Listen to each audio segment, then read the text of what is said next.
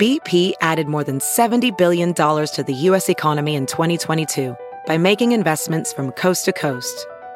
Investments like building charging hubs for fleets of electric buses in California and starting up new infrastructure in the Gulf of Mexico. It's and, not or. See what doing both means for energy nationwide at bp.com slash investing in America. This week in China's history. September 25th, 1790. The Origins of Peking Opera. Written by James Carter. Published in The China Project. Read for you by John D. Van Fleet. When you need a birthday present, what do you get for someone who has everything? If we're talking about the Qianlong Emperor, the answer in 1790 was an entire genre of art. The emperor's fondness for what would come to be called Peking opera had roots long before his 80th birthday, the one celebrants would observe in 1790. As historian Joshua Goldstein puts it in his book, Drama Kings. Quote, the Qianlong Emperor developed his addiction to drama in his first southern tour in 1751, during which he was treated by Jiangnan elites to cavalcades of artistic performances. These southern tours, or Nanxun, were part power projection, demonstrating the ability of the Manchu leaders to move freely in a region they had only controlled for a few decades and part espionage, giving the court insights into their new domain. They were also the model for Deng Xiaoping's 1992 trip that helped usher in the era of reform and opening. But they were also instances of cultural diplomacy that, it turned out, operated in both directions. The Qianlong Emperor took to performances by opera troupes in Jiangnan, the prosperous Yangtze River Delta, that was the heartland of Chinese culture. After his 1751 trip, Qianlong collected the finest performers from Yangzhou and Suzhou to perform at his mother's 60th birthday celebration. 60th birthdays are especially notable in Chinese culture, marking a complete astrological cycle of the 12 signs through each of the five elements. Goldstein quotes a contemporary observer who described the scene in the capital, with hundreds of actors and musicians in Beijing to fete the imperial mother. Quote, Here was the splendor of the empire, the treasures of the imperial palace. Inaugural ribbons were festooned like flowers, whole booths laid out in brocade. Every ten steps there was another stage, southern tunes and northern melodies, music from the four directions, the ingenious techniques of young actors, stirring songs, and dancing costumes.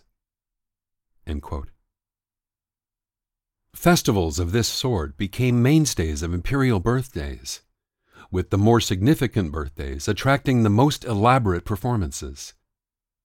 Preparations for Qianlong's 80th birthday began two years before the festivities, and in the summer of 1790, an Anhui company called Sanqing, three celebrations, arrived in Beijing to perform for the emperor. So warmly received was three celebrations that three other Anhui troupes soon followed, performing to growing crowds around the capital. These four groups, three celebrations, Gentle Spring, Spring Stage, and Four Delights, would come to be known as the Four Anhui Companies and form the core of Peking Opera. The spectacle was immense. According to historian Ye Xiaoqing in the book Ascendant Peace in the Four Seas, making use of the Qing historical archives, more than 4,000 actors took part in the celebrations, including 875 from the four Anhui troupes. Another 10 local troupes, with more than 3,000 actors, also participated. In total, more than 10,000 performers were involved. Long before the Qianlong reign, of course, China had a rich dramatic tradition. The Yuan dynasty was a particular golden age though it took some time for this to overcome the conventional wisdom that no worthwhile high culture could emerge under an alien dynasty.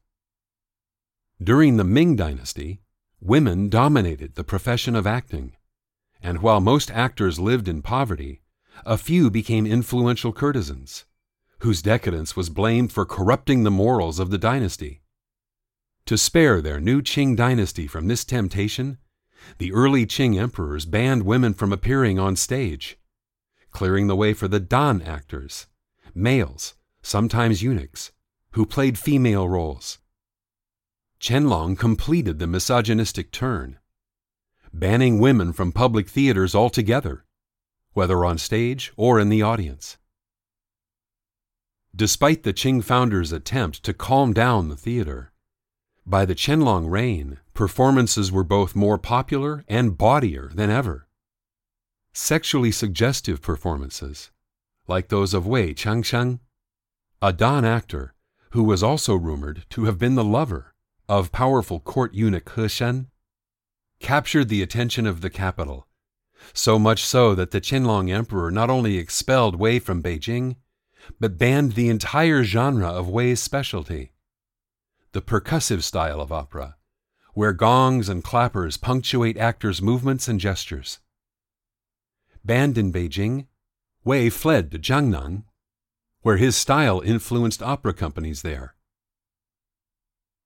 So when the time came for Qianlong's 80th birthday, the Jiangnan troupes that came to town brought back the very style the emperor had banned, and that the capital crowds were starved for.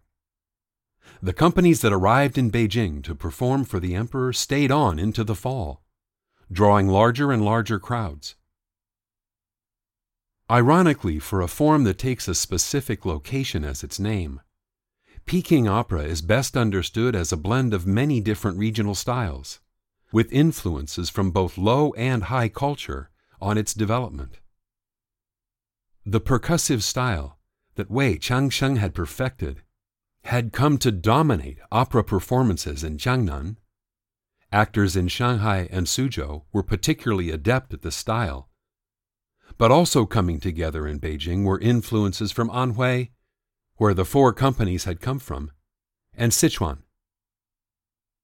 Although there is general consensus that the performances of 1790 mark the origin point of Peking opera, the form continued to evolve led by the four Anhui troupes.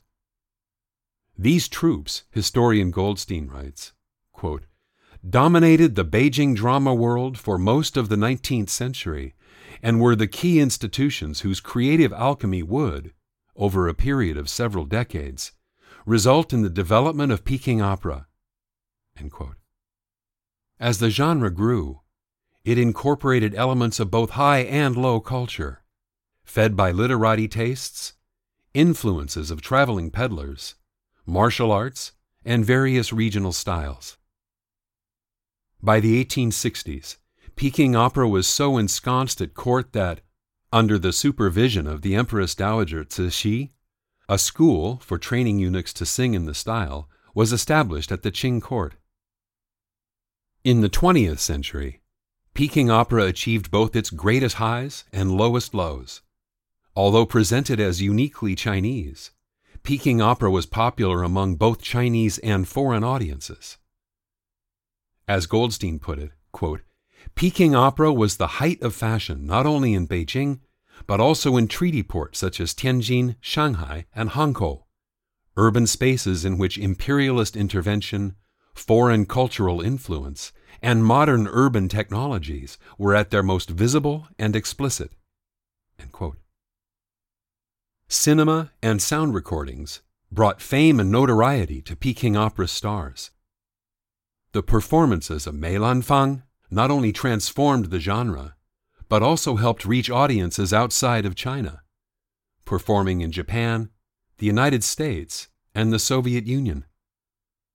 But under the pressures of the Cultural Revolution, Peking opera was denounced as a feudalistic form, replaced by revolutionary operas, like the famous Red Detachment of Women. Like many forms that are associated with tradition, Peking opera is a popular attraction, but struggles to find a way to remain a vibrant, living form while still embodying the traditional aesthetics that make it a tourist attraction. Like an aging rock artist who strives to develop creatively against the pressure to be a nostalgia act. Nonetheless, there are few birthday gifts that still endure, 230 years after they were first unwrapped.